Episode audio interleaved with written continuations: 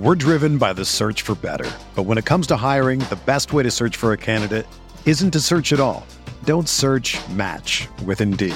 Indeed is your matching and hiring platform with over 350 million global monthly visitors, according to Indeed data, and a matching engine that helps you find quality candidates fast.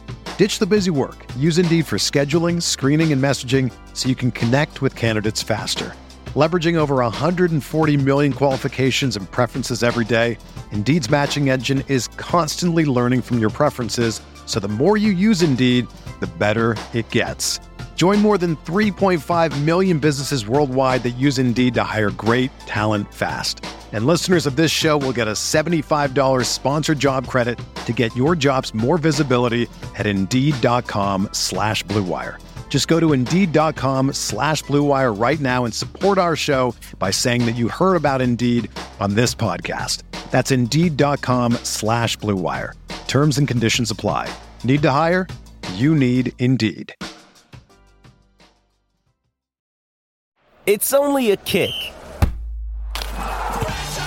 a jump, a block. It's only a serve. It's only a tackle, a run.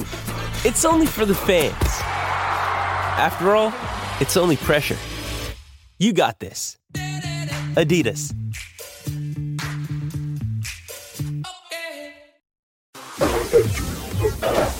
Experience. Experience.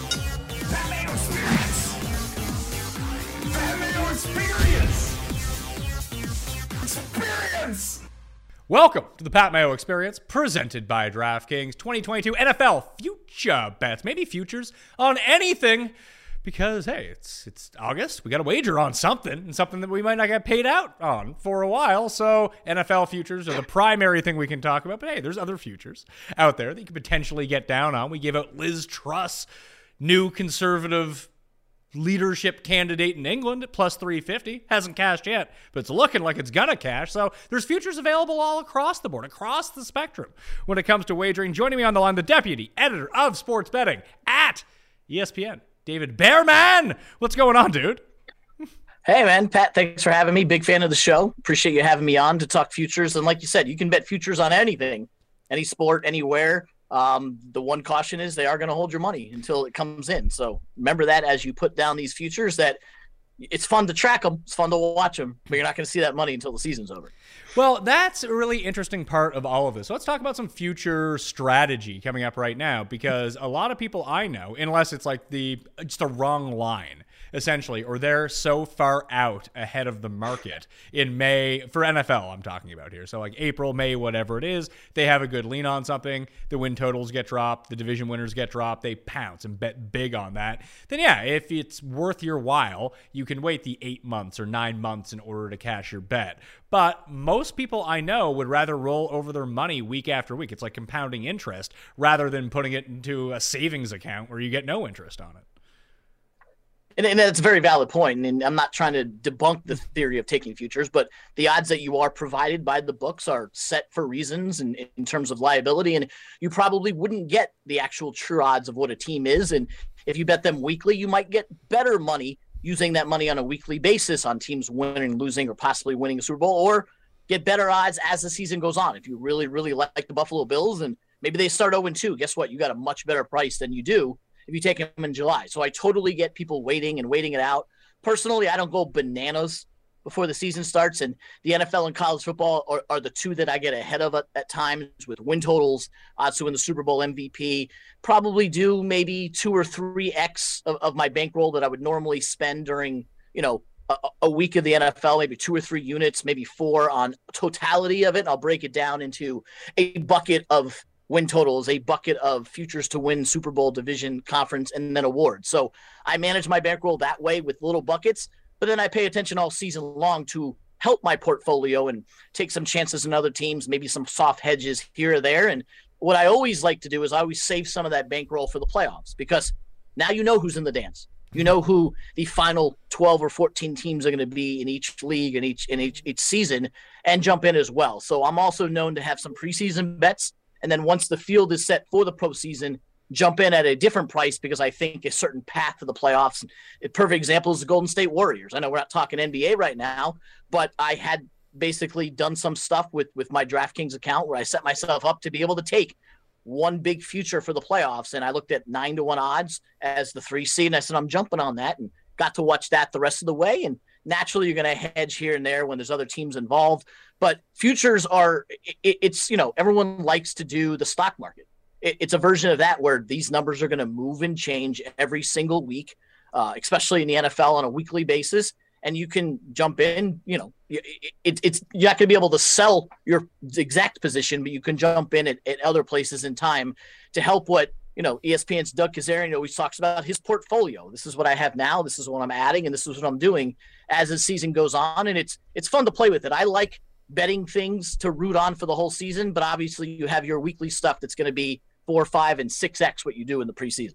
So, reminder to everyone out there if you want the entire NFL preview kit, it's all completely free. Hit the description. It's all up on Mayo Media Network right now. The hot links are in there. Tuesday's show with Custin Jeff was the real kickoff to what we're doing the best quarterbacks in football and just pickering back and forth, and then we'll have win totals, team by team. We'll have prop drafts. We have it all ready for you. So please sub to Mayo Media Network or subscribe to the Pat Mayo Experience audio podcast, Spotify, Stitcher, Apple Podcasts, wherever that may be. Leave a rating and review. Tell some friends while you're up there as well. There's the Mayo Media newsletter, completely free to join. Hit the description for that. And I mean, if you click on it right now, there are, there are write ups about potential outcomes for a lot of the rookies so far in this season and what we're looking at. Who are the rookies that you actually want to target? What are their best case scenarios? What are their downsides? Where are they likely to meet? And you can run projections on any player. RunTheSims.com. Run runthesims.com slash mayo. Get you 10% off the betting slash daily fantasy package, customizable optimizer, prop tool. It's all in that package. The price is going up August 15th. So you might as well save yourself 50 bucks plus 10%. So 75 bucks.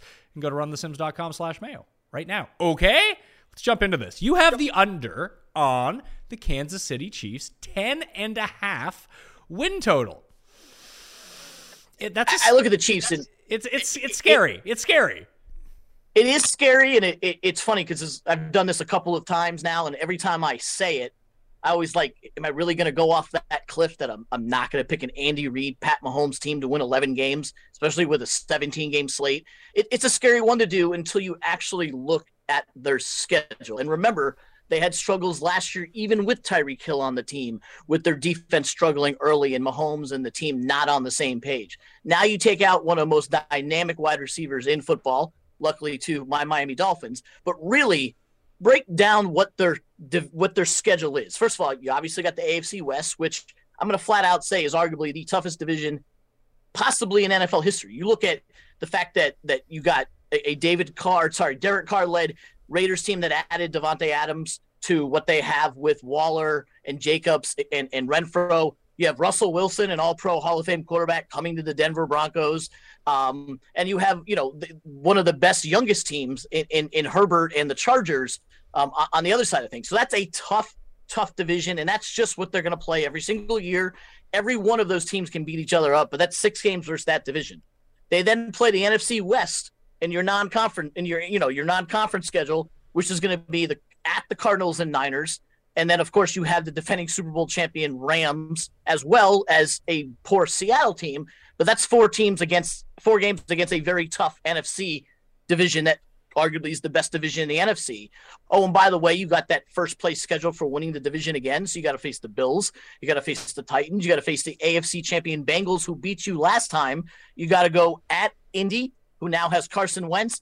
And just for that extra game, Pat, you got that 17th game is Tampa Bay and Tom Brady and the Bucks. That's a very difficult schedule, if not the, the, the, the hardest schedule I've seen in a long time. Their defense was awful early last year before rebounding. Offense and defense kind of was on the same page as the Chiefs went on their late season run. But then we saw them exposed in the playoffs. They got crushed. Their defense got crushed by Josh Allen and the Bills, and they were lucky that the Bills' defense was just as bad. It was a back and forth battle, and then they they lost the Bengals game because they couldn't stop a Bengals offense that had Ja'Marr Chase. So, do I think the Chiefs win the division and make the playoffs and potentially make another Super Bowl run? Sure. Can I see them going 10 and 7? Absolutely. That's a very tough schedule, You lose Tyreek Hill. Teams are going to focus on Travis Kelce.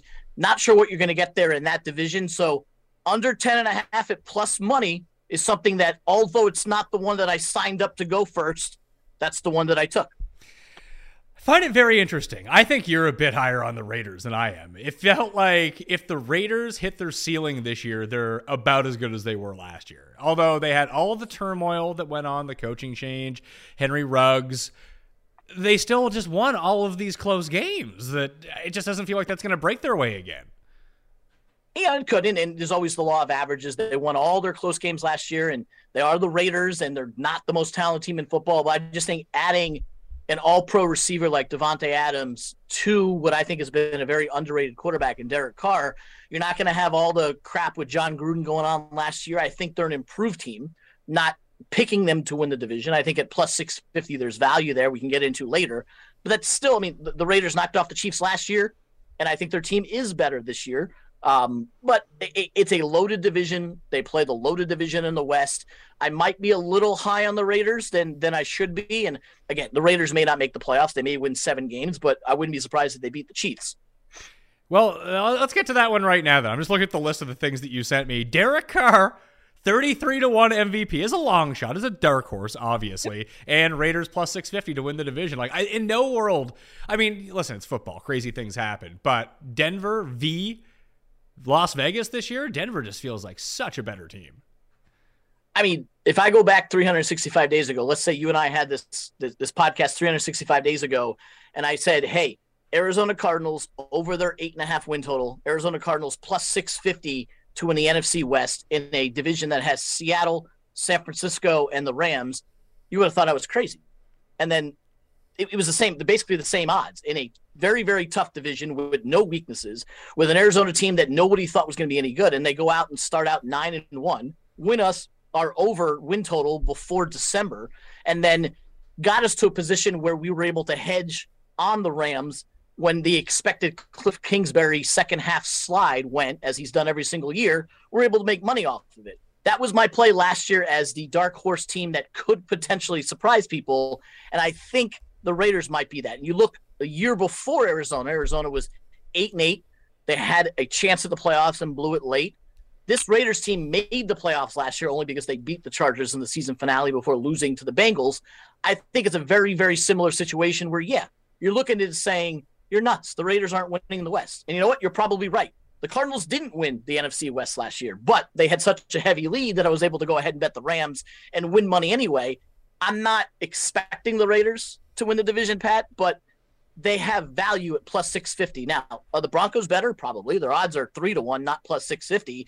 Same could be said last year for the Niners or the Seahawks against the Cardinals, who finished second in that division. So the plus 650s can only go so far. Like you're going to hit one out of every 10, maybe. But I think there's value there when you look at that division. And the way I analyzed the NFC West last year is how I'm analyzing the AFC West this year.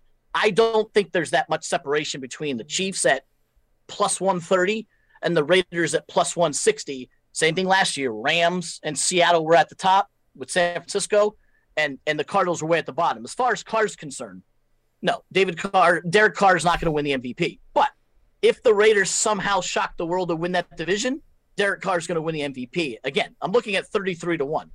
Is he my favorite play? Absolutely not. Like anybody can go pick Josh Allen, Tom Brady, or Aaron Rodgers to win the MVP award, and I wouldn't argue with it. They are the favorites for a reason. It's a value play. Like I think my top two plays that I would take for MVP would be Josh Allen because I think there'll be voter fatigue on Aaron Rodgers. And at some point, God willing, that like the age is going to catch up to Tom Brady at some point. Like he can only he can only play like he's 25 years old for so long. He actually is 45. I turned 44 yesterday and I feel like I'm 44. I don't know how Tom Brady gets away with it. He's 364 days older than me. But if the Raiders do do something significant, Carr's in that conversation. Derek Carr last year finished 18 to 1 to win the MVP. So it wasn't the end of the world. You're getting 33 to 1, which I think is a more improved team. But yeah, you say who's going to win MVP? I would probably take Josh Allen. And I also like Lamar Jackson just because I think they have an easier road than some of these other AFC teams. So, hey, it's a long shot. I didn't put a thousand dollars on it. I put a little coin on it with some extra cash that I had in one of my accounts. And I usually like to take a favorite and a long shot. So there's the long shot. So Josh Allen is the favorite at seven to one uh, to be the MVP this season, and uh, actually, right now at DraftKings Sportsbook, it's been bet down. You're, you're, moving markets here, even before the show comes out. Derek Carr down to twenty eight to one at DraftKingsSportsbook.com. Uh, Lamar ja- Lamar Jackson twenty to one. I can see that one. I, if it's between Allen and Mahomes, I just feel like especially if it's like you know a bad week one or two for the Chiefs, and you're down on the Chiefs, I think the Chiefs are going to be fine. That if Mahomes can put up video game numbers again, losing Tyreek Hill, I think that's just going to reflect very well upon him that he doesn't even need to have a typical Mahomes season. He could have 90% of a typical Mahomes season, and people will give him an awful lot of credit if he continues to be good. And people want, I mean, that's the hard part about this. And it's funny that Aaron Rodgers won back to back years, as this is still a play against the voters award. Like, what are the voters going to do? And people want to vote for Patrick Mahomes. They really do. They, they, absolutely do. And if you look at last year, like Pat Mahomes was in the mix. He, he was the favorite to win a couple of times. They did get off to a rough start. The odds got better and better. And all of a sudden you're like, yeah, I can get Pat Mahomes for 12 to 1. I'm going to jump in on that. At no point did anybody think the voters were going to say Aaron Rodgers is going to be the back to back MVP, especially with how the season started with the blowout loss to, you know, uh, to New Orleans as the season went on with the toe and, and, and the COVID and everything else that happened with Rodgers, at no point did anybody think the voters would vote for him until they really had nobody else. It was like obvious. Yeah, Aaron Rodgers is going to win MVP again because the voters don't have a choice. He's the best player in the league. He led, a, a, you know, with an injury and everything else, he led the team to the to the top seed and then tanked again in the playoffs.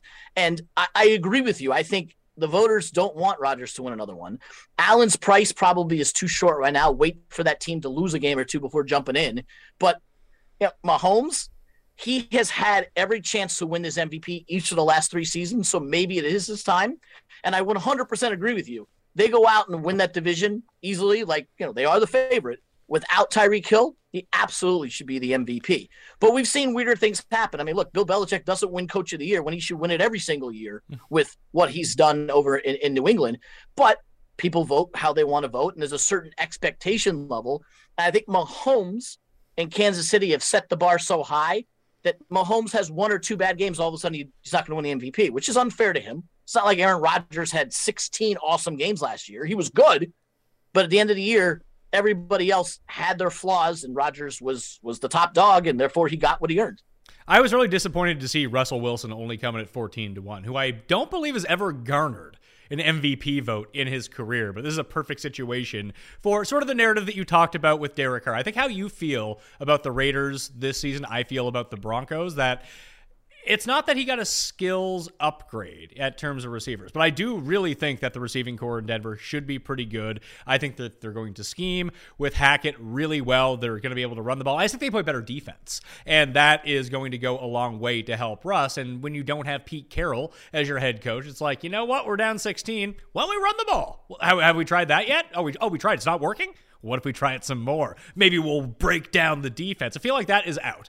And Russ can have a chance to cook here. People like Russell Wilson, by and large. He's a very popular figure. He's one of the faces of the NFL. Never received like that. Him never receiving an MVP vote will work to his favor at some point if he has he's not going to have the gaudy stats of Mahomes. But like you said, sometimes that doesn't matter. If they knock off the Chargers and they knock off the Chiefs and they win that division, that could be good enough. And, I agree. And I actually think what we've just been talking about, and we could talk about the AFC West for the rest of the show. I think the winner of that division, absolutely the quarterback should win the MVP. We always talk about how the MVP usually goes to a top, we used to say top two seed that got the bye. Obviously, only one team gets the bye. But you win that division. And, you know, you even go back and talk about Justin Herbert as an MVP candidate. You win that division, you probably are top two in the MVP race. And you're right about the Broncos. Listen, it, it's a new situation, a new coach, I'm not necessarily sure he upgraded any weapons. Defense is better, absolutely. Something, and I don't know what it is, Pat. Something was just off last year, and I don't want to put all the blame on Pete Carroll, and he deserves a lot of it. You had an offense that had Tyler Lockett, DK Metcalf, and yeah, Carson was injured, but you had Rashaad Penny come out of nowhere to do what he was supposed to do two, three years ago. You had weapons. So I don't, uh, he hurt the finger. He came back a little too early something was just a little bit off with Wilson last year that that's why I'm not sold on Denver. Uh, on the surface, you have an all pro quarterback who should have gotten MVP votes going to a team that has weapons and a solid defense. It, it should be a recipe for me agreeing with you that the Denver Broncos could shock, win that division. Russ wins his MVP. He gets to cook, and the Broncos go and possibly win the Super Bowl, which is in the in the camp of where I think the Raiders could do. I just don't know what it is. And sometimes you can't identify something. Something was off with Russ last year. I don't know if it was the finger or it was more than that, but that team was much better than it should should have been much better than it was. Russ should have been much better than it was. And I watched a lot of those Seattle games and I did not see the same Russell Wilson that I had seen in years prior. Maybe it was the finger and Pete and who knows what goes on behind the scenes. Something was off and if he turns it around and goes back to the Seattle All Pro Russ Wilson with this Denver team in different situation, they absolutely could do what you think they're going to do. I, I, just something bothers me about it, and I, I, don't think Denver is as good as people think. You don't think the Raiders are as good as people think, um, but you know where, where are the Chargers in this mix? That is one hell of a division, and that's why I say it, it could be the most impressive division we've ever seen in football. When we used to talk about how these divisions are the NFC East is giving you an eight and eight champion, or back in the day, the seven and nine or six nine and one team won the NFC West. We have a loaded AFC West division. Looking at the odds, the issue is none of them seem like they're any good. Like I like Russell Wilson. I think that if he if he was thirty three to one, that'd be a bet. Fourteen to one, no thank you. Like Joe Burrow twelve to one, no thanks. Justin Herbert ten to one, no thanks. Like those aren't big enough for all of the circumstances that need to come true for me to tie up my money for this long. Like even like I, guess if Dallas ended up going like 14 and 3, presumably Dak could potentially win it. I just don't see that. But there is a very interesting range right here. Hurts, Lamar, and Kyler specifically because they have the ability to put up these rushing numbers that start looking like video game numbers a lot like when Lamar Jackson won the MVP in 2019 is was he really the most valuable player in the league? No. I mean Mahomes is the most valuable player in the league he's the best player in the league. It's like the Belichick thing. You just win every year. That's not how this award works. So if you get a situation where Jalen Hurts puts up like a thousand rushing yards and 3500 and he has good touch like he throws or rushes for more touchdowns than is expected. All of a sudden you're like holy shit the eagles won the division and they're like the three seed and jalen hurts was awesome especially because he comes into the year with like people that there's still people that don't think he should be the starter in Philadelphia. So if you have all of the like Lamar in 2019, it's like, well, could Lamar actually be good? It's like, yeah, turns out he can be pretty fucking good. And now he's the MVP because he beat expectations so badly that he didn't have to have necessarily the best season, although he was excellent, obviously. A well-deserved MVP. But I can see Hurts potentially having that season. I can see Kyler having that season and Lamar potentially having that season again as well there are many different ways to break down who could win NFL MVP. And we, we've hit on one of them where you win the best division in football and you get through that mess. And, you know, you talk about the odds. Yeah, I don't want Justin Herbert at 14 to 1. And I don't want Russell Wilson at 12 to 1. But the reason why I'm on Derek Carr is because he is 33 to 1. If Derek Carr was 18 to 1, I wouldn't be on him. But the other way to look at the MVP race is find a team that has a shitty schedule that might go and win 14 games. You mentioned the Cowboys in that division. If it's not the Eagles in that division, all of a sudden you have, you know, Uh, you know, it's not like Ryan Tannehill was getting any first place votes last year for the Titans run, but Derrick Henry was in the mix. All of a sudden, Derrick Henry looked to become the first non-quarterback to win it in forever since Adrian Peterson. Not because Derrick Henry was the best player in the league, but he was the best player on a team that was a one seed in the AFC easily. So you look back and say, all right, let's take out the AFC West monster for a second, and those teams are all going to beat each other up like the SEC East does. I don't know why I made that comparison. And look at a team that has a shitty schedule. Look at the Ravens. The Ravens get the first four games of the year, which is a really odd scheduling quirk against the AFC East. So you're going to get the Bills, Dolphins, Jets, um, and, and, and Patriots, which are all winnable games for the Ravens. You get the NFC South, so you're going to get the Falcons, Saints, Panthers, and of course you get the Bucks. But that's three out of four winnable games, and they can beat the Bucks.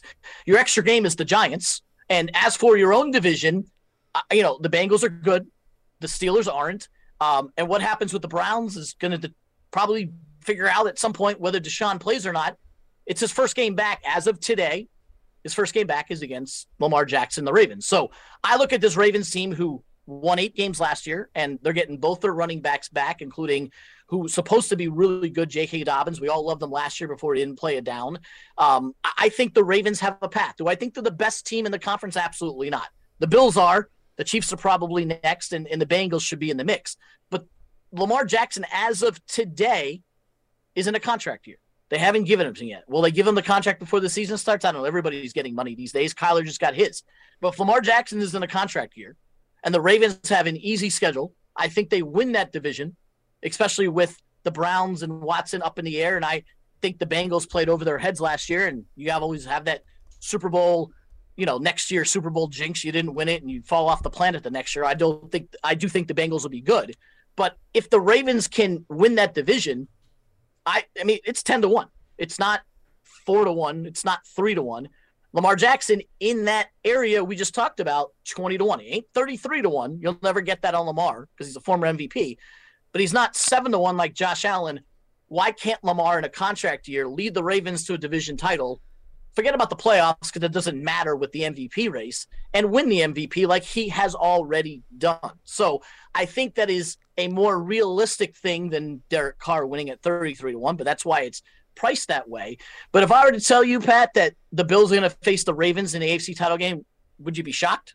No, not at all. And I like I like where you're at with the Bengals as well. I don't think they make the playoffs. Right. I mean, it, it, it's the Super Bowl swoon the next year. I can't explain it. You lose the Super Bowl, you don't play well the next year. Now, the Bengals last year took advantage of an off year from Roethlisberger, a Browns team that is the Browns, Baker Mayfield, Browns. That's what they are and a Ravens team that was missing their entire backfield and still won eight games. So I think the Bengals took advantage of that. You, you, you beat the Chiefs in the playoffs, you beat the Raiders in the playoffs, and then you go ahead and you shock the Chiefs and go to the Super Bowl. Weren't the best team last year. I think they take a step back because I don't think they're there yet. And what are you left with? That AFC North is not as good as people think it is. And the Ravens, to me, are the best team, and you're getting 10 to 1 to win the AFC. If they get to the title game, hello, hedging.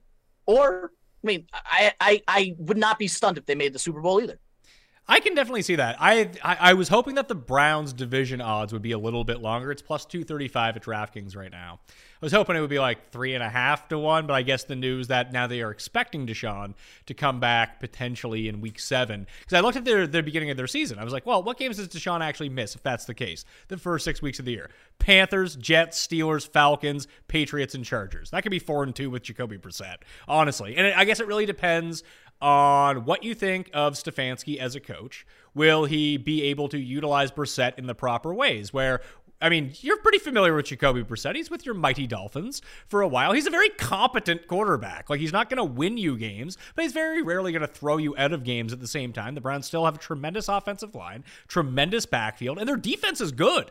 It's can they stay healthy enough on that defense to make these kind of close games? They can control the clock. Like, they could go four and two, three and three, five and one through that stretch. Then all of a sudden you have Deshaun Watson come back, and it's like, ooh, if he's still Deshaun Watson, they're looking pretty good. Yeah, and that that Deshaun Watson thing is, is always going to be out there. I mean, suspended six games today. Who knows what the NFL is going to do? And you mentioned Jacoby Brissett. Saw him right up in person last year, and it was it was a great plan for me and my cousins and all, all the season ticket holders that that I grew up with in South Florida to make an entire year in advance trip to Vegas to see the new stadium, to see Tua and the Dolphins play in Las Vegas at the brand new stadium, and then you get out there and it's Jacoby Brissett behind center, losing you the game. Um, and that, that honestly was his best game of all the games he played. He's not going to lead the Cleveland Browns to anything. So the hope for the Browns is that Sean Watson plays week seven the rest of the year. He's the Sean Watson of, of years ago, um, leading the Browns to the promised land. I don't see it. Deshaun Watson has not thrown a football in a game in, in, in almost two years now by the time he takes the field. Uh, and I don't believe in Jacoby Brissett. Now, they do have an easy six games. You make a very valid point, and ask the NFL how that worked out. But four and two is a realistic possibility with Watson back, but we don't know if he's actually going to be back. So in terms of trying to handicap, me personally, I've stayed away from the Browns because you still don't know what's going to happen. And Jacoby doesn't impress me based on what I saw last year. He just needs to do what Garoppolo and Jacoby himself, ironically, did when when when Terrific Tom was suspended for four games and just let the ship continue to go. I believe they went three and one Brady came back on a vengeance, won the Super Bowl, yada, yada, yada. That's Tom Brady. Deshaun Watson has led a Texans team in a crappy division to a couple of division titles and nothing else. So, as a guy on a team that was rumored to be getting Deshaun Watson all of last season, I wanted nothing to do with it. And that's why I'm, I'm not. I, do I believe Watson's talented? Absolutely. He's one of the best in the game. He needs to show me something. And remember, he's going to the Cleveland Browns, a team that has amounted to nothing for about 30 years. So I still think that you put all of that together and you're getting a surprisingly good point, good price on the Baltimore Ravens and Lamar Jackson.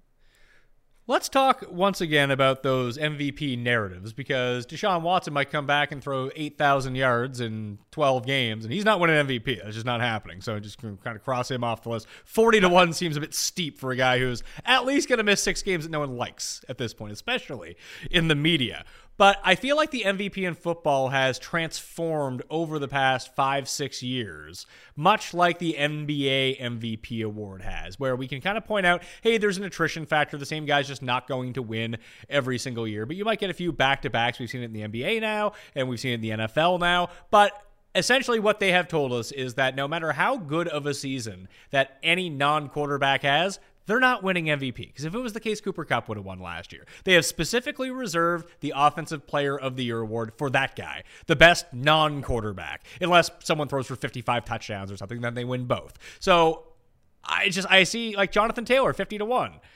That, that's great. Derrick Henry, 50 to 1. That's not happening.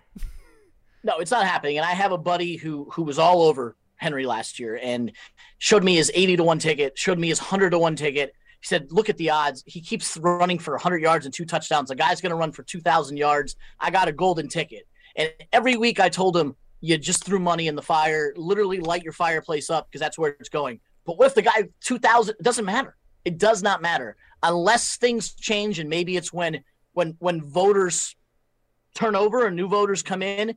This award goes to the best quarterback on one of the best teams in football every single year. I mean, Aaron Rodgers, who nobody wanted to give the award to, won it back to back because his team won 13 and 14 games in consecutive seasons and got the one seed. That's what happened. So you take the two teams that you think are going to be the top two teams, and this is something that me and Kezirian talked about back when it was two teams get a buy. Take the top two buys in each each conference, who they're going to be, and bet on those four quarterbacks because that's who's going to win it. And if you're right on who gets the buys, now it's one team, so a little bit different. That's who's going to win. And whether it's the quarterback in the AFC West or whether it's Josh Allen dominating the AFC East over the other three teams, or whether you, you, you, go out to the NFC and you have Tom in one division, Dak in one division, Rodgers again in one division, and whoever comes out of the West, which will probably be Stafford and the Rams, those are your MVP candidates. Like, there's no reason to play anybody else. Henry's not winning it. Taylor's not winning it. Quite frankly, Pat, it'd be easier if they just took him off the board because it's not going to happen.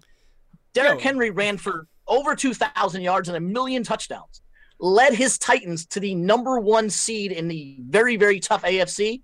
Didn't matter a lick. He wasn't winning it. He's not going to win it this year. We're driven by the search for better. But when it comes to hiring, the best way to search for a candidate isn't to search at all. Don't search match with Indeed. Indeed is your matching and hiring platform with over 350 million global monthly visitors, according to Indeed data and a matching engine that helps you find quality candidates fast. Ditch the busy work. Use Indeed for scheduling, screening, and messaging so you can connect with candidates faster. Leveraging over 140 million qualifications and preferences every day, Indeed's matching engine is constantly learning from your preferences, so the more you use Indeed, the better it gets. Join more than 3.5 million businesses worldwide that use Indeed to hire great talent fast. And listeners of this show will get a $75 sponsored job credit to get your jobs more visibility at Indeed.com slash BlueWire. Just go to Indeed.com slash BlueWire right now and support our show by saying that you heard about Indeed on this podcast. That's Indeed.com slash BlueWire. Terms and conditions apply. Need to hire? You need Indeed. It's Kaley Cuoco for Priceline. Ready to go to your happy place for a happy price? Well, why didn't you say so? Just download the Priceline app right now and save up to 60% on hotels. So, whether it's Cousin Kevin's Kazoo concert in Kansas City, go Kevin, or Becky's Bachelorette Bash in Bermuda, you never have to miss a trip ever again. So, download the Priceline app today. Your savings are waiting. Go to your happy place for a happy price. Go to your happy price, Priceline. This episode is brought to you by Shopify. Whether you're selling a little or a lot, Shopify helps you do your thing, however you cha-ching. From the launch your online shop stage, all the way to the we just hit a million orders stage. No matter what stage you're in, Shopify's there to help you grow. Sign up for a $1 per month trial period at shopify.com slash special offer, all lowercase. That's shopify.com slash special offer. What about Tua? 50 to 1. I wish it was 500 to 1 because I'd be very satisfied with that. But if there's any one player, and you're a Tua guy, it sounds like I can hear it in your voice. Or you're just, you've bought, you've drank the Kool Aid because it ain't changing until next year at this point now. But if you're just talking about that sometimes it's all about just beating whatever the expectations are. Let's say the Bills falter a little bit and Miami wins this division and they're I don't know, 12 and 5, something like that. They're the 4 seed or the 3 seed in the AFC. They get by the Bills and Tua is not great, but he's very competent. And you have all these expectations of Tua sucks, Tua sucks, Tua sucks, Tua sucks, should be replaced. And all of a sudden, like, he doesn't suck. He's actually pretty good. Not elite, but good. Very competent with these new weapons. Is there any chance the media would give it to him because the media loves Tua? To be honest, I'm a Tua backer. I- anybody who's listened to me or followed me on Twitter, I'm in the Tua and on camp. I actually wrote up a Tua for MVP last night in the email that I sent you, you and Kyle. And, tw- and deleted and then it? I deleted it. then I deleted it. And I'll tell you why I deleted it. So deleted it cowardly. I, I didn't want to come across as the homer. I, I got the Tua jersey up on the wall. Big, big Dolphins fan, as everybody knows from there, etc. Still own season tickets. I am a Tua backer. I think Tua has gotten a raw deal because he hasn't had the weapons. And and and the, um, our great Bill Barnwell wrote a piece last week for ESPN.com of let's rank the the offensive weapons that these quarterbacks have and, and look at the rankings for the column I did the last three years. This year is the Dolphins ninth in, in best offensive weapons. In Tua's first two years, they were 30th and 27th. So think about that. Like Tua, the quarterback of the future, who's been told he's terrible and the coach wanted him out and the owner wanted him out. He's had the 27th and 30th ranked offenses in terms of weapons to go for. The, the, the, the Dolphins offense had been nothing less than brutal. He was under a Flores led who, who's a Flores as a defensive guy, as we remember from the Patriots. Throwing to DeVante Parker, who couldn't get open on me. No disrespect to DeVante, but hamstring injuries every single day, doesn't get open. The really, really good Mike Gesicki, top tight, one of the top tight ends in the game. His his separation is again same as Parker, couldn't get open on you and me. You know, a seventh round draft pick in the running back and an offensive line that's awful. So now you go get him Tyreek Hill, Raheem Mostert, a couple of other guys. You got Jaylen Waddle for year two. He's got the weapons. He has an offensive minded coach and Mike McDaniel, who, as you've seen, knows how to use offense, as you've seen in San Francisco, taking that team to Super Bowl and, and NFC championship games. He has everything in front of him right now. And to your point, if something happens to the Buffalo Bills, and I did say this on another show recently, injuries happen. Josh Allen goes down. The Bills have a whole bunch of offensive line injuries. Who knows? Dolphins win that division that's a whole new ball game and you're getting a guy at 100 to 1 in some places 80 to 1 there there was a bet that was floating around the other day that was a thousand dollars at 75 to 1 everyone assumed it was me trust me it was not me but it's there i mean you're getting 75 to 100 to 1 odds on a team that should be the second best in that division if they're second best isn't going to win it should something happen to the first place team he's he's gonna finish the year as the most accurate quarterback in the NFL. Oh, you can write that down now. Too bad you can't bet that. He has weapons, and again, camp has only been four or five days old. I'm not losing my mind over camp. Yeah, I tweeted out the 50 yard touchdown against the guys not trying on defense, but they have gotten Tua what Tua needs. Now, should they all stay healthy? He has every opportunity in the world to cash that 75 to 100 to one ticket. Not out of the realm. I was hoping you were going to ask because I didn't want to write it and you say, hey, Behrman, why did you pick Tua? What a homer. I have put money on it. I will tell you that. It is a bet I have placed at 100 to 1, not expecting it to cash. 33 to 1 on Derek Carr is a lot more realistic.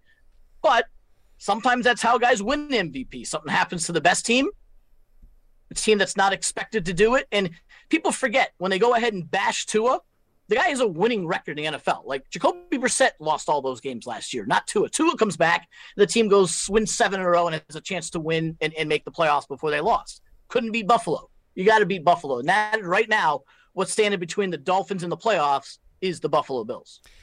The f- uh, funny thing is, is thinking back to San Francisco last year, that even when San Francisco went on its run a year ago, like there was just never any talk about Jimmy G. And he was having a pretty good year. I feel like Tua would probably end up following into that camp, except for the fact that people are so milquetoast on Jimmy G to begin with. Like they don't really have opinions. Like, hey, handsome dude, he's kind of good, kind of bad. Take him or leave him. With Tua, people have real opinions that if he's not a disaster, it'll make him seem really good. But let's say they're not good this year. Is there any chance Tua is back next year? It depends on why they're not good. If they're not good because it's- their quarterback can't get It's probably It- it because of. Tua. Right. If they're not good because the quarterback is not as accurate as he should be and can't get the ball in the playmaker's hands and throws too many interceptions, then no, he's not back.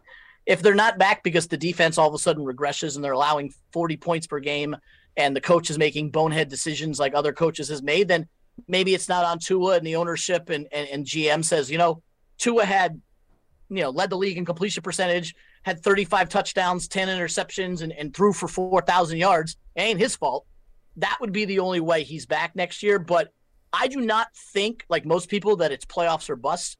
This team could win 10 games. They won nine last year. Now they got Tyreek Hill.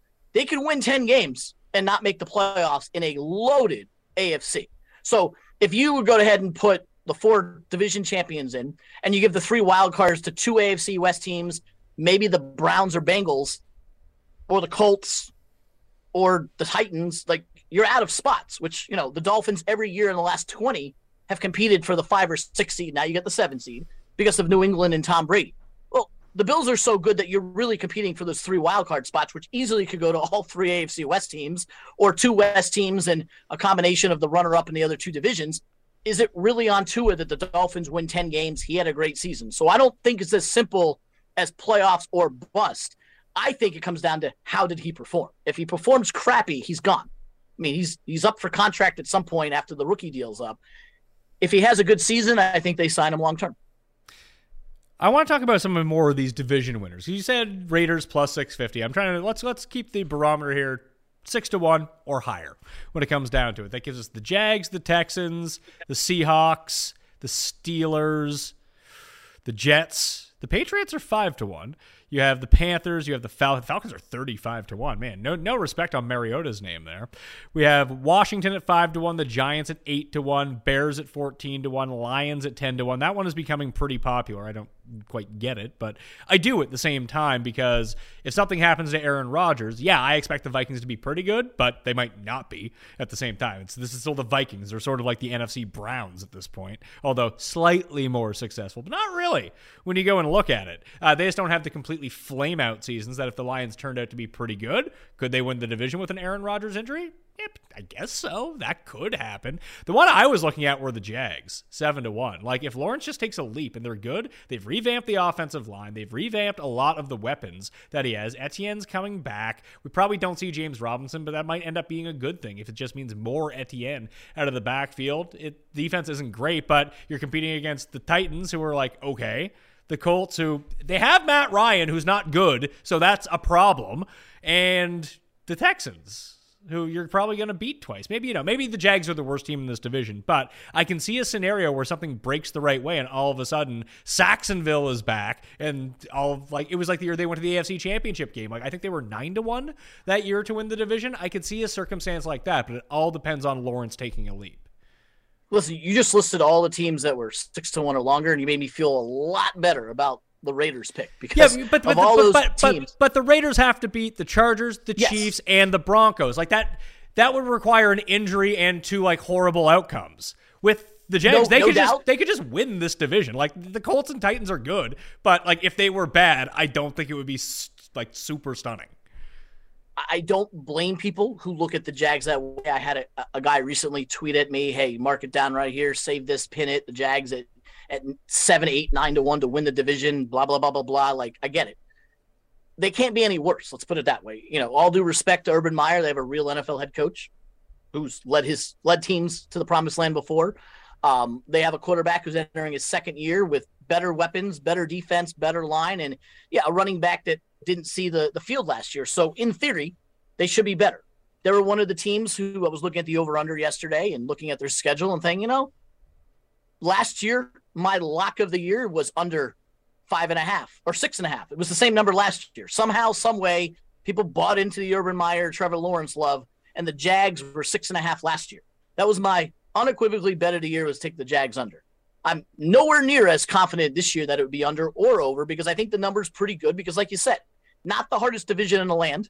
Um, I think the Titans are better than people are going to think they are. For some reason, the team that won the number one seed in the AFC last year, yes, they traded away AJ Brown.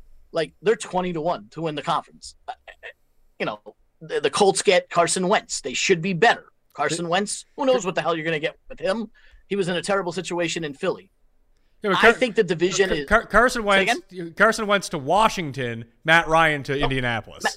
my bad. yeah, Mix that up. Carson Wentz to Washington from Indy. Matt Ryan to, to Indianapolis. Correct. Yeah.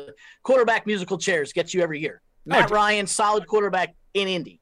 Hasn't didn't do much in Atlanta other than one year going to the Super Bowl and consistent nine and ten wins. Can the Jags take a step up this year? Absolutely. They can absolutely step up. They're they're not going to finish dead last. Houston's the worst team in that division. They could beat them twice. I expect the Jags to to go around their six and a half win total, six win seven games. I, I'm not putting them winning the division. Um, I just think yes, the Raiders have to beat all of those other teams in that division. Of all the teams you mentioned, if you take the Raiders out because their division's too tough, and you take the Jags out because I don't think they're that good yet, Washington one was intriguing. And you look at Washington, that division, I mean, you get the Giants twice, the Eagles, good, not great, even though I do like them to hit their win total. Cowboys, you never know what you're going to get. Washington, they're not great, but getting six or seven to one in the division, they, somebody else wins that division every single year. It's a new team every year. May not continue, but somehow it's continued for 15 years. I wouldn't put it, if you had said to me the Washington, I guess they're the commanders now, won the NFC East, I wouldn't be like, ah, you're smoking something, Pat. You're crazy. Do I think it's going to happen? No. I don't think the Raiders are winning. I don't think the Jags are winning. But we're not here to just say these teams are going to win, period. It, there's no upsets. The NFL is a parity league, and it would not stun me to see Washington step up and win that division. I don't think they will. They're the third best team to me, clearly. But I like them better in that division than I like the Jags in the in the South. Well, the Commanders are five to one. I, I mean, you kind of dismissed the Giants, but Brian Daboll being there, I don't know if we can. We won't be able to properly measure until after the season what a like. Remember VORP in baseball? Hmm? I, gue- I guess it's war now, but like Daboll versus Joe Judge. How many wins is that worth? It could be a bunch. Like they have talent. If they were just organized competently, they could be okay. yeah, I, I I didn't believe in Daniel Jones from the beginning. Like I thought that was a terrible draft pick at the time. Um, is the difference the head coach? Maybe. You know, what are you getting out of, out of Saquon Barkley? What are you getting out of is you know you didn't get anything out of him the last two years. Obviously, he had injuries. You know, the offensive line, the worst offensive line in football last year in every metric. Uh, Kenny Golladay was the biggest disappointment on the field last year as a wide receiver. Is it all Joe Judge's fault? Or are you going to blame a little bit about Golladay, uh, Golladay not getting open, not staying, you know, healthy, Daniel Jones not getting him the ball? I mean, if your game plan is Daniel Jones checking down three times and taking off and running 80 yards, you, you better redo that game plan. And I, hey, listen, I went to a couple of Giant games last year. I have a buddy who has tickets, and I'd go to a couple of games. I'm just I'm not overly impressed with their talent to the point where I think the coach. Listen, Joe Judge lost him plenty of games. They, they were right to fire him. Uh, you know, Brian Daboll, not not like he's coached a lot of a lot of teams over time either. So, can they be better than last year? I think that whole division's better than last year. Um, I think that division's going to be overall better than they were the last couple of years. We called them the NFC least, but I'm just I'm not buying the Giants just yet. Last win total I want to talk about because I'm with you kind of lockstep on this one is the Bears under six and a half. Six and a half just seems like such a high number for such a crappy team. the Bears are, are where I think the Jaguars were last year. Like I looked at the Jags six, six and a half last year, depending on what book you had. I'm like, "Eh, are you kidding? Like me and, and, and Ariel Epstein from Yahoo went back and forth on Twitter saying this got to be a mistake. I looked at the Bears yesterday, and I had already bet them when I was in Jersey a few weeks ago at, at, at a different book that had a good number. They're, they're going to be favored in three games all season long. Home versus the Texans, and and and Washington and the Lions. And I, I would put at least Washington and the Lions. I would put in a camp of being better than the Bears. But as of today, they're favored in three games versus Texans, Washington, Lions. They also get the Lions again, Giants, Jets, Falcons. So those are winnable games. If you win all of them, which they're not going to do, that gets you to seven wins. There is not another W on this schedule by looking at it. You lost Khalil Mack, you lost Allen Robinson. Like, do you do you, what? What did you see out of Justin Fields last year that that impressed you? Who's he going to throw to? Well, they well they, no no they they drafted that guy as like seventy four years old.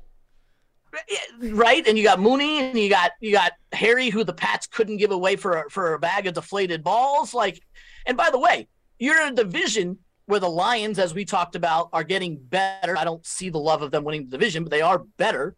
Vikings are getting better. Oh, and by the way, you got Aaron Rodgers and the Packers on the other side, who the Bears never beat, no matter who was there. Like Aaron Rodgers just owns the pack, owns the Bears. I don't see how this team gets to seven wins. Just like I looked at the Jags and said, there's not seven W's on the schedule, no matter what happens. Because let's just say they win the games they're supposed to win at home versus the Texans, Washington, and the Lions. Then you're going to go on the road and beat the Lions, Giants, Jets, and Falcons, all of which, except for the Falcons, are better than the Bears. And that's if you don't drop something else that you shouldn't lose. Now, maybe they pick another W out. Maybe they win at home versus the Vikings because, you know, something happened and Kirk Cousins got injured and all of a sudden you beat the Vikings. You're still counting on winning all of their other games, which uh, of the crappy, shitty games I just mentioned. I think they're the worst team in the league. I also bet them last night to have the worst record in the league because the, the, the teams that are favored are the Texans and the Jets and they play um, and they play and both the, those teams. And they play both those teams, so that's an advantage if the other teams beat them. So just like I played the Jags at under six and a half as my lock, and I took the Jags to have the worst record, which I later found out it wasn't number one pick. It was worst record. Make sure you read your rules in your book because the Jags upset of the Colts in week 17 last year caused a or week 18 caused a tie with uh with the Texans and I had to dead heat rules chop, which was bullshit because they were the number one pick, but we won't get into that. I did the same bet on the Bears under and worst record. Again, not number one pick, worst record. You're getting some value there because the other teams they feel are crappier. But you, Pat, you find me seven wins on that schedule.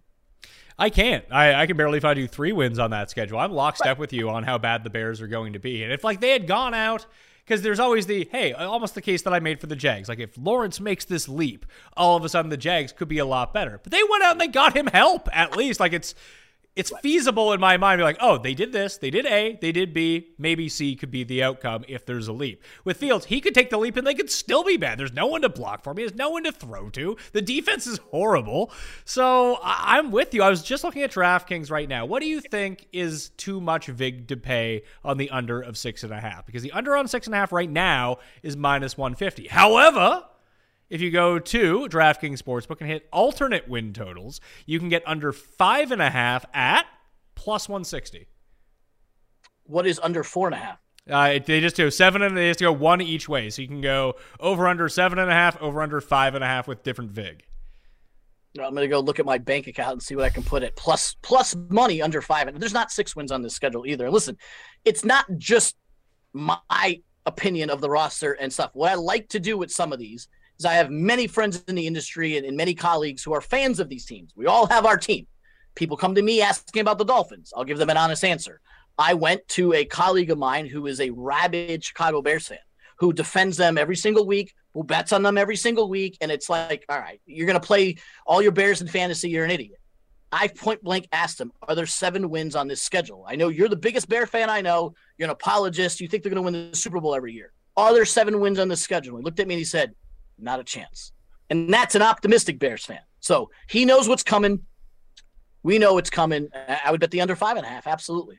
I like it. I, think that's what I'm going to make the best bet of this show now that we've talked through it. I think Chicago Bears alternate win total on DraftKings Sportsbook under five and a half wins plus 160. That is the sort of odd on a conviction that I have, that you have, that I know a lot of people have. I'd be willing to tie up my money for plus 160. Absolutely. I mean, I think like we laughed all season long at the Jags number last year that we couldn't believe, and I, I, I literally spent probably 45 minutes last night looking at the Bears roster, Bears off season, Bears schedule, and I'm like, I, I don't know what I'm missing here. Like the books don't get it right 100% of the time. There are numbers to be had. You know what? The Bears go out and win seven games. You tip your cap. You lost the bet. I'm sure there's others you're going to win along the way. And said, listen, I gave it my all. This is my best bet of the season. Hey, it worked with the Jags and the Cardinals last year. My other one was the Packers to win the NFC North. Somehow was it was almost one is 155 last year somehow for the Bear for the Packers to win that division, which made no sense to me because the rest of the division was trash. But I'd make the same bet this year, but not as much confidence because it is 190 and the Vikings are better and the Lions are better. The Bears will not win seven games this year. I'm pretty confident in it. Last thing I want to talk to you about is your involvement now, because you went from stats and research, the info desk at ESPN, to and we were just chatting a little bit before the show about this. Is why I wanted to bring it up. That you know, I worked at a few networks in Canada and tried to get gambling instituted as a part of their coverage. Not because I mean, obviously the sponsorship deals before legalization just weren't there, but it's not like you couldn't reference odds. That wasn't illegal. Uh, I mean, people covertly did it for years, but the narrative and talking points that you can build off what the odds are for a game to try to explain that to people. I just felt like always told better stories than whatever generic narrative that the anal- like analysts who aren't looking at numbers whatsoever can come up with. I felt like that told a better story, and that better story would in turn create better TV when people are arguing about it. But no one wanted to hear about that. But it seemed like you had a bit more success at ESPN. Yeah, and, and, and, you know, listen, I was in the stats info department, and we were we were charged with coming up with storylines that are stat driven and giving it to all of our platforms. And if you go back to about 2014, 2015, and, and working with Chad Millman, who's now you know CEO, of the Action Network, he was at ESPN editor in chief at the time, and we talked about pushing betting to the you know sports betting to the next platform, and we went ahead and purchased the Gold Sheet database from from Bruce Marshall in Las Vegas and started creating storylines around sports betting and it's like, listen, we were in charge of producing content that told stories. So I would always tell people very similar to what you just said is you can tell me that Tom Brady is seven and one against the Dolphins last four years, but I could also tell you that he's three and five against the spread. Like that's another storyline to look at and look at it from a prism of they're going to win but not cover and what that means in the grand scheme of things. And you know, futures get talked about a lot on our network. Prop, you know, player props is basically fantasy, daily fantasy, etc. So little by little, we were pushing the envelope. You've seen what College Game Day has done with you know with their picks and, and betting lines, but still there was still that whole it is illegal in every single state but Nevada. So we're not going to have a show. We're not going to do anything else. We'll mix it in when the story is correct. PASPA gets overturned in May of 2018, and it's hey, now that it's going to be legal in New Jersey in about five minutes, in Pennsylvania, and everywhere it's going to grow, and all the states are going to do it, let's look into what we are going to be doing. And it's, hey, can you put a pilot together for a show at ESPN, one that we have tried to sell over the last 15 years? And it's, yeah, here's a pilot. Here's what a show would look like. Let's tape it. Let's send it up the chain. Bam, we got Daily Wager launched in May of 2019. Took over ESPN Chalk and moving things around and, and, expanding our breadth. And now you look at all the shows, Sports Center, uh, Game Day, a couple of other shows where we are allowed to do it, we do it. Um, have a, a, you know an odds provider deal with, with Caesars and link out deals with Caesars and DraftKings. So we're, we're you know monetizing it as well as putting shows on the air. Um, ESPN Chalk has content every single day that I oversee with betting content, picks, columns, news in the industry from from David Purdum, who's a, a leader in reporting on the industry as well as second screen events that Pat, if you had told me 10 years ago you were going to be helping produce a second screen event during a Monday night football game or a wild card NFL game, I would have thought you were crazy. But we had an NFL live slash uh, daily wager betcast that was on a you know ESPN Plus second screen event of the NFL wild card game as well as Monday night football, a couple of NBA Wednesday night games where we're doing betting driven content in sports that never recognized betting for many, many, many years. Different world, different, different, completely different. We're legal in 30 states now, including the state that ESPN is in, Connecticut. And, and just doing as much as we can on a daily basis. Well, the move for you now, you need to really dig in some roots to whoever is producing the ESPN Plus PGA Tour live coverage. They have those feeds. Just get them to dedicate one of them to the all betting on PGA Tour show. And then all of a sudden we can take over that feed. That's how we're going to get in here. I, I, agree, and it's been talked about. I can't get too much into it. You, you bring up my name. You just tell them, yeah, Pat's Pat's ready. He's been waiting for the. This is what he has been waiting for. We we have had conversations about now that ESPN Plus does have PGA Tour Live. We have had those conversations. There's a lot of things that you got to go through to get to that level, but it would be awesome one day to have a channel dedicated to that, especially in a sport that you and I both love. That is pretty much on the rise when it comes to sports betting easy to bet in terms of slow enough. You got, you know, guy tees off, you got five minutes for his approach shot, five more minutes before he puts. Lots of live betting. There's no sport that's better for live betting than golf to begin with. And there's just tons of fun to be had there. And it's, hey, listen, it, we have plans that are pie in the sky and we have plans that are more realistic. And again, if you had told me we'd be doing a second screen bet cast on an NFL game on Monday Night Football, I would have thought you were nuts. We're doing it who knows what's next, but we're experimenting with a whole bunch of different things. Well, if you guys ever need outside consultation for someone who has 14 years of second screen producing experience on sports betting, just tell them, give me my call. I might even consult for free. How about that? I just want it to happen. Even if I'm not a part of it, I just want to see it happen. And the help, more help I can do to that, people out there too. You call in, you you tweet at ESPN, you tell them that you want to see this. You can also follow David on Twitter at D Bearman ESPN, which I highly recommend that you do. Do you have any cool pieces coming out uh, between now and the start of NFL season? Yeah, starting on on August 9th through pretty much the rest of August, we're going to have a piece every single day dedicated to previewing either college or NFL, both uh, obviously the, the two sports that are the biggest in terms of betting. We'll have at least one piece every day throughout the rest of August, whether it's previewing win totals for one league, making a case for one team to win the national title or a division. Maybe I'll have someone do the Raiders or something like that just for fun. Um, Heisman, MVP. We're going to have tons of preview content from pretty much late next week all the way through when the season starts. Then you turn it around, all of a sudden it's week one of college football. It's Labor Day, the NFL starting, and we're good to go. So tons of content coming. Our golf column, which I know you read weekly, uh, is up right now with myself, Anita Marks, and, and the caddy, Michael Collins. Uh, it's up right now on ESPN Chalk as well as our golf page, and we'll have our MMA content out tomorrow. And then we're going to go full board football coming up. I think uh, you guys follow very much of the same recipe of the Mayo Media Network. A lot, lot of UFC, a lot of golf until football starts. It's a lot of football and UFC at the same time. So thanks for being on, dude. Really appreciate it. Absolutely. Thanks for having me. Big fan. And um, yeah, follow me on Twitter, D Bearman ESPN. And it's a pleasure being on, Pat. Good luck with the bets and Bears under. No, I just put 500 bucks on the Bears alternate under. So you know, if they if they go over, you know, Pat's out five hundred bucks. Uh, that's that's what we can at least take to the bank from the course of this show. Also, follow me at the PME on Twitter. Sub to Mayo Media Network. Sub to the free newsletter down in the description. Also down there, you can find the entire NFL preview package completely free. All the links are there. Highly recommend that you do it because it's beneficial to me if you click on those links. Duh. Obviously, that's the case. Anyway, I'm Pat Mayo. We'll be back with more football next week. Until then, I'll see you next time. Experience. Experience. This is the story of the one. As a maintenance engineer, he hears things differently. To the untrained ear, everything on his shop floor might sound fine, but he can hear gears grinding or a belt slipping. So he steps in to fix the problem at hand before it gets out of hand and he knows Grainger's got the right product he needs to get the job done, which is music to his ears. Call, clickgrainger.com, or just stop by. Grainger, for the ones who get it done.